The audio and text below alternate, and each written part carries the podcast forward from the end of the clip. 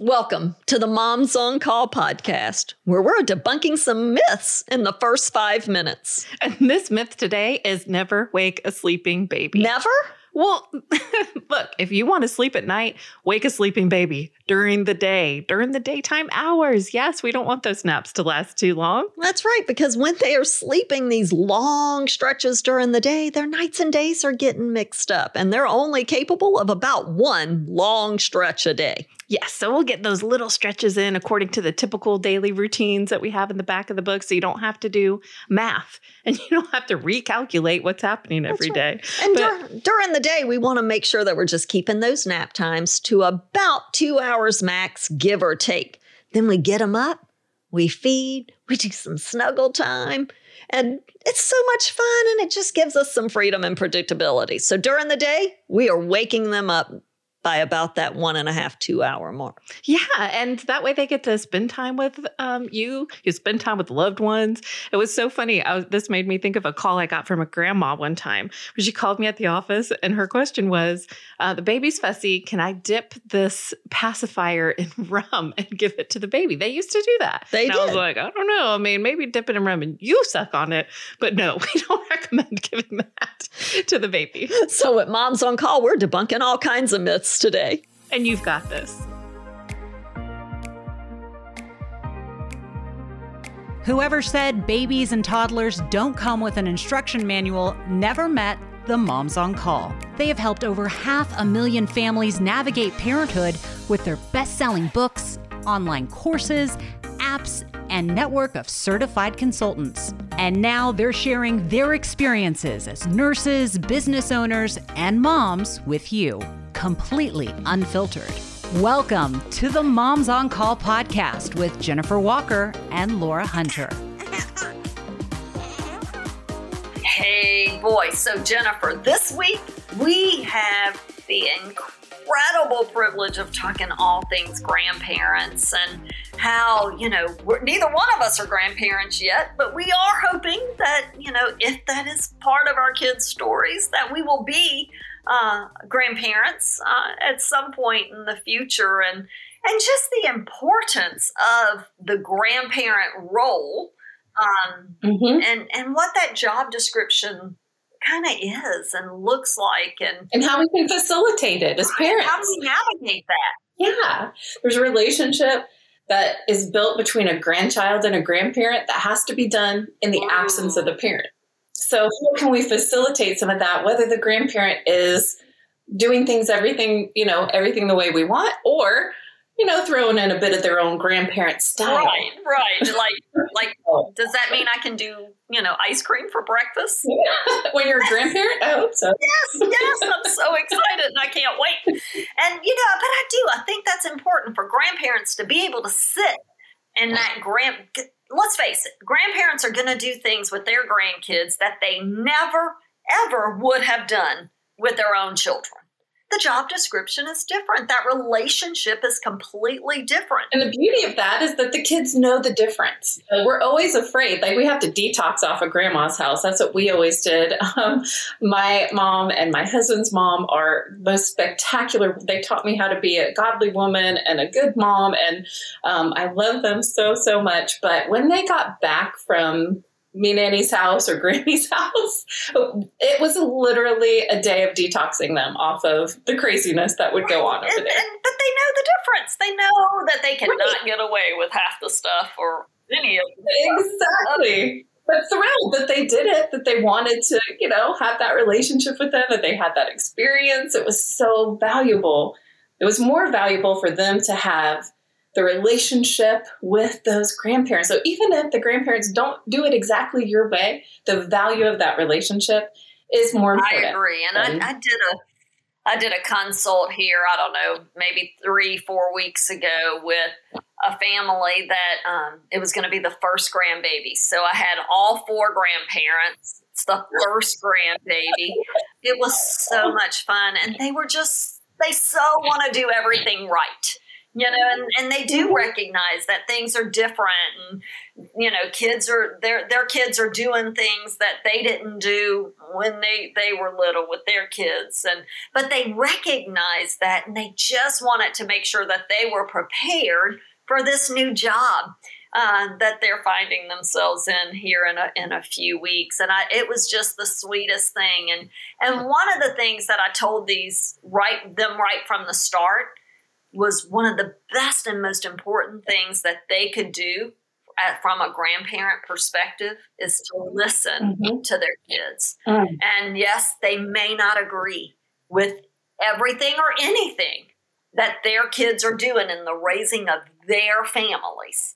Um, but it is their family and it's their kids. This generation of parents, there's never been a more marketed to generation, a, a generation that had access to more information and just had to navigate so much information. So being able to be a safe place to just unravel so much of that information that's coming in, I think that's magnificent yeah, just advice. Listen. And and then the next thing was just kind of more of those practical things. Like, what can you do those first few months that this new grandbaby arrives? Because both sets of grandparents are local. So I didn't have that. My kids had, we had no local grandparents. So my kids only saw their grandparents maybe once or twice a year.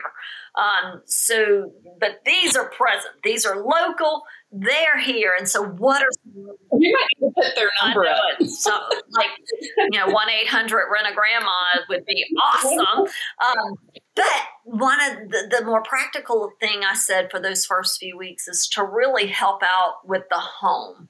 Um, so it may be something as simple as doing some laundry or picking up some groceries or cooking a meal or two, or making sure that mom has, you know, some water and snacks that are available um, those first few weeks. And, and that that was kind of more of those practical uh, items that they could do. And, um, and they were just so attentive. And again, they just wanted to do everything right. But I also gave them permission to not actually follow Moms on Call. That, you know, that it's okay as a grandparent to, you know, maybe do things a little bit different when those kids, especially as they're older, are with the grandparents. And, um, and because there is something so important in that distinctive relationship that only a grandparent um, can give. And I say that lightly because, you know, there are people who spoke into my kids, even though the grandparents weren't local. There were people in mm-hmm. my community, in my circle, that kind of filled the shoes of grandparent to my kids, um, and which I thought was was just fantastic. And I hope that that even us, as we're a, we're in the waiting, right, that there are opportunities that we can do to kind of fill that grandparent role into our neighbors' kids or, you know, the people we come in contact with, which I think is so important that, that we just forget. We really have some of the most gracious, I mean, even on Instagram and the emails that we get, the Moms on Call community is a gracious, gracious people. And I think there's always this incredible opportunity to have a grandparent-like generosity of character.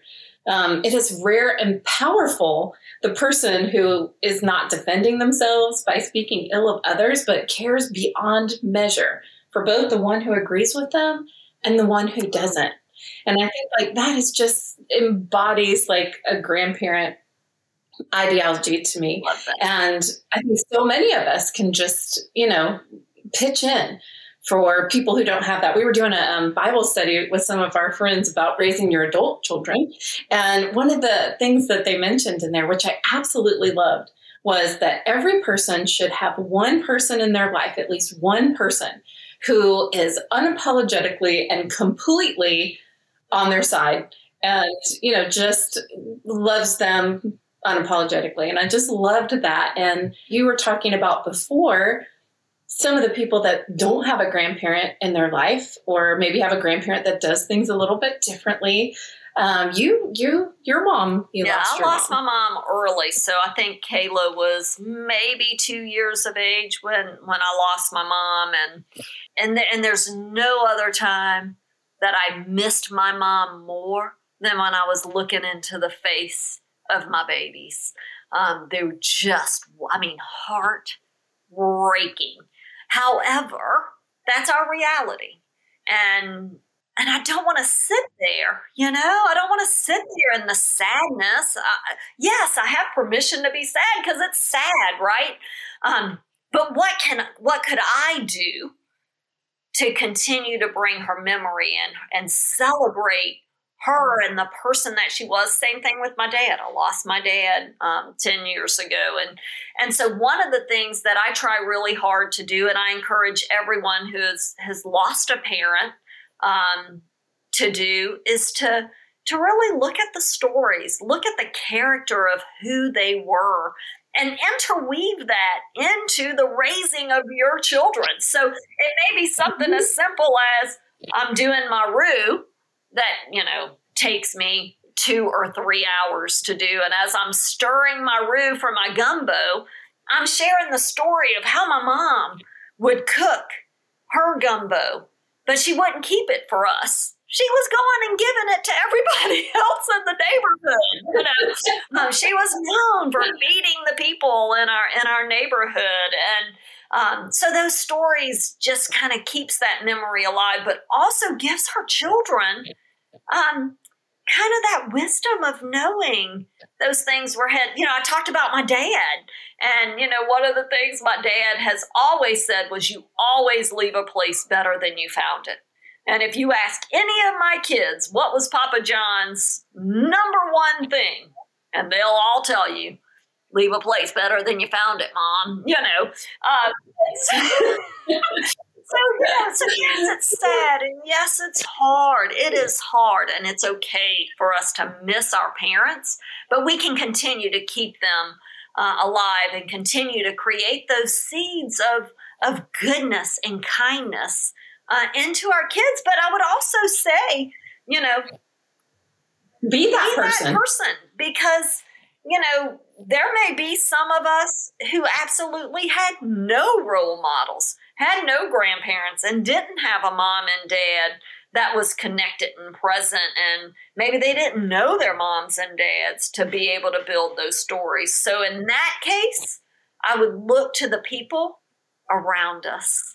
You know, I can think of kids, even though, you know, the grandparents weren't local in, in our area, there were people in my community that stepped in and feel, filled those shoes and spoke into my kids and walked and built relationship with my kids. And I would encourage people who may not have had that example, or maybe they don't have the good stories to hand down, to kind of look around next to you, because those people are there. There are people that can fill that role and uh, and speak in and build those relationships with your kids. And like Jennifer said, be that person. Well, not only that, I really think it's important to recognize that kids are okay anyways. So whether you have that voice that can speak in directly, whether you have that babysitter that does everything exactly like you would hope, or does a Moms on Call consult, you know, ahead of time, um, whether you have that or not, your kids will still be okay. They will have the things that they require. So, you know, we'll say that often is your kids are strong, adaptable, and resilient. And so are you. So no matter what kind of voices, it, we'd love for you to join in on the Moms on Call community, because those voices are always so encouraging. Um, and that's what we hope to be for you. And if you're a grandparent out there listening to us, we can't wait to be grandparents either. Um, but join in and support your your family uh, and the kids and build those relationships. It really does sound like a pretty cool job. We have taken questions for years, and we love taking yours. So give us a call at eight eight eight, two three four, seven nine seven nine. Hi, my name's Akechi Everwell. I have a an eighteen-month-old daughter. I've loved the Moms on Call method. It saved us. It had her sleeping through the night at ten weeks. And now we're trying to figure out how to get our super picky toddler how to eat. So uh, I would love any recommendations you guys have for a toddler who just doesn't like to try new foods and is quick to say no and throw food on the ground. Thanks again. Love you guys, and I'm really excited for the podcast. Bye. Thank you for your excitement. And yes, at eighteen months, we most definitely are exploring food. So we're in full exploration stage. And so they do, they want to see like what sound it makes when it hits the floor and um, how it'll mush in between their little hands. Uh, so what they're doing is really exploring the whole experience of food, that we things that we already know. And there are some great guidelines to help all kinds of different kids to be able to feed better. But the basic, I'm going to give you the, you know, big picture at Moms on Call. It's your job to provide the food. It's their job to eat it. So a lot of the tension is because we want to take their job. And so as long as you're providing this food on a regular basis, they don't starve. They're going to find what they want to eat. They'll get it in there. Um, and then we have a lot more specific guidelines. So if you go over to the Toddler by Design app and hop on there, take the quiz. And oftentimes what we find is that one of the ways that they're designed is actually dictating some of this behavior. And we give you little tips in there for feeding, for sleeping, for potty training, and for tantrums for kids who have these different motivators. Um, you know, those kids that love touch, they're really going to be exploring that food. They want to know what it feels like. They want to know about the different textures, and they may seem to be a little bit more sensitive to some of the different textures as they explore it. And the key is that it keeps showing up. The same thing may show up three or four times. We don't want to just automatically go, oh, no, they don't like it. You mean we can't just give them mac and cheese and chicken nuggets every single day forever? You could actually, toddlers have this incredible ability to survive on chicken nuggets for like weeks at a time. So, yeah, you could do it for a while. Um, but, you know, we want all kinds of different varieties of stuff. Now, Laura is one of the best cooks. And so here's another little tip. Laura, let's talk about how you grill those vegetables that are so delicious and putting some spices on them. You know, a lot of times these kids just need, like Jennifer said, they just need to see it over and over and over and over again. And they may touch it, they may drop it, they may throw it, they will definitely throw it. Maybe, that's right. And maybe on that twentieth time, they take a bite of it, or they see how interested, you know, you are in eating that food, and you're talking about how great it tasted. Oh my gosh, these are the best green beans ever. And the other thing is just making sure that the food tastes good. If the food doesn't taste good, then a lot of times they don't want it. So one way that we've always said is give them one thing you know they'll eat. Give them one thing that you're kind of fifty percent sure they'll eat. And then give them one thing that maybe they've never seen before, and have fun. Keep it stress free. Don't be one more bite, one more bite, one more bite. Your job's to provide the food. It's their job to eat it or not. Right. And that's okay too. Hi, my name is Kim. I'm from Brookhaven, Georgia, expecting a little girl in August, and was wondering, is it safe to travel to the Bahamas at three months after they get the two-month vaccines? And if so, do you have any travel advice? Thanks so much. I think our travel advice is you need to take the Moms on Call with you to the Bahamas. No, I'm, I'm signed up. I think we're packing our bags. Yep, we're done. We are on that flight. Yes, it is perfectly safe to do, mainly because you're keeping them close by. We're not letting people put their hands all over them. Um, they've got that first set of shots. You know, four weeks after that, it should be perfectly fine. But I do recommend when you're traveling to kind of keep a cover over that car seat, or wear them so that they're kind of close and cocooned in. You want to keep them, you want to feed during takeoff and during landing. And then make sure you bring sheets that are washed at your house. Make sure that they have their own safe sleeping environment. So whether or not it's a crib uh, that's there or your own pack and play. Um, we love the Slumber Pod. I'm bitter that we didn't have that when our kids were little. Right. I'm just saying. But you do. So you can have one and most definitely take that with you. Just as like a little tin. It just gives them their own in, in little sleep environment. So no matter what kind of delicious, fantastic hut that I imagine maybe in the Bahamas where they're staying, um, you'll have a really great environment where they can sleep that has all of those great associations Moms on Call talks about. Like, um, you know, the white noise can go in there. You've got, um, you know, the light just right. Sometimes the temperature, oh, some of the breezes there will be perfect. Um, and it'll just kind of help you get that environment that uh, they're accustomed to at home. And remember, you don't have to, you know, while you're at the Bahamas, you may be out late or you may be on a completely different, you know, routine throughout the day. And that is okay. Try to hit your sea times when possible. And when possible, try to pick up with that evening routine um, while you're there. So, and enjoy, have fun, relax. It's okay. Anything that kind of falls off the tracks, so to speak, can be put back on the tracks when you guys get back stateside. Um, yeah. But have fun and enjoy it. And when Laura talks about those sea times, what she means are the crazy day guidelines that we put in both the app and the book. You'll see the little letter C next to some of those times. And that's on those crazy days. If we can just hit a few things that'll help us keep on track, then, you know, those are kind of the big ticket items. So have a great time and tell us where to meet you at the airport. Hi, my name is Adria. I am in Louisville, Kentucky.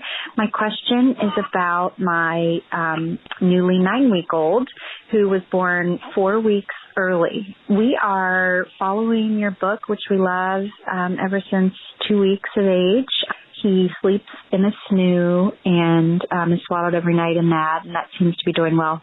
I'm just not ever able to keep him alert and awake long enough for the recommended ounces of breast milk or formula that he is to have. He's a really snoozy little guy. He eagerly eats and um, will eat both breastfeeding and bottles and is very eager to do so, but just is not able to stay awake and actually take in the full amount that is recommended. For example, right now it's five to seven ounces per feeding.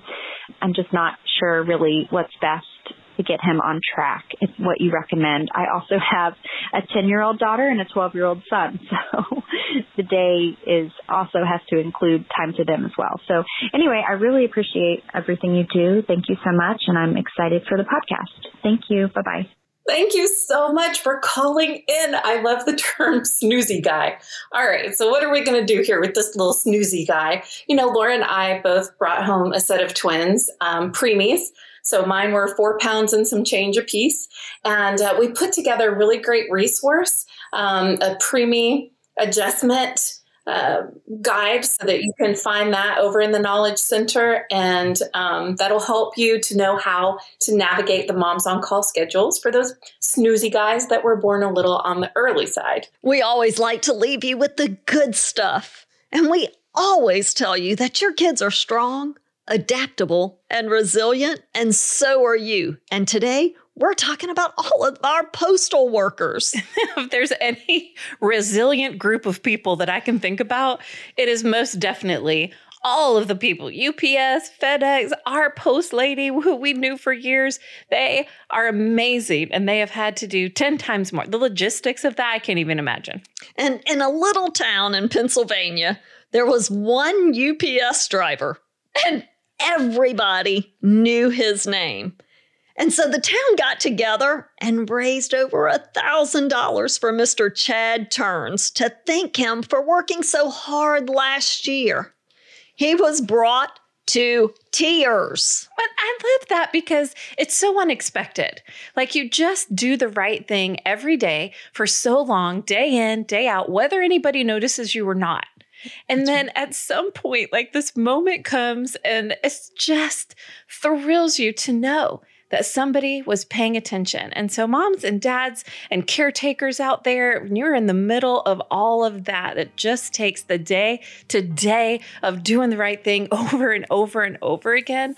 One day, I hope that somebody is going to come to you, your kids or otherwise, and thank you in such a surprising way. Make it all worth it, and let you know that you were seen. Thank you for listening to the Moms on Call podcast.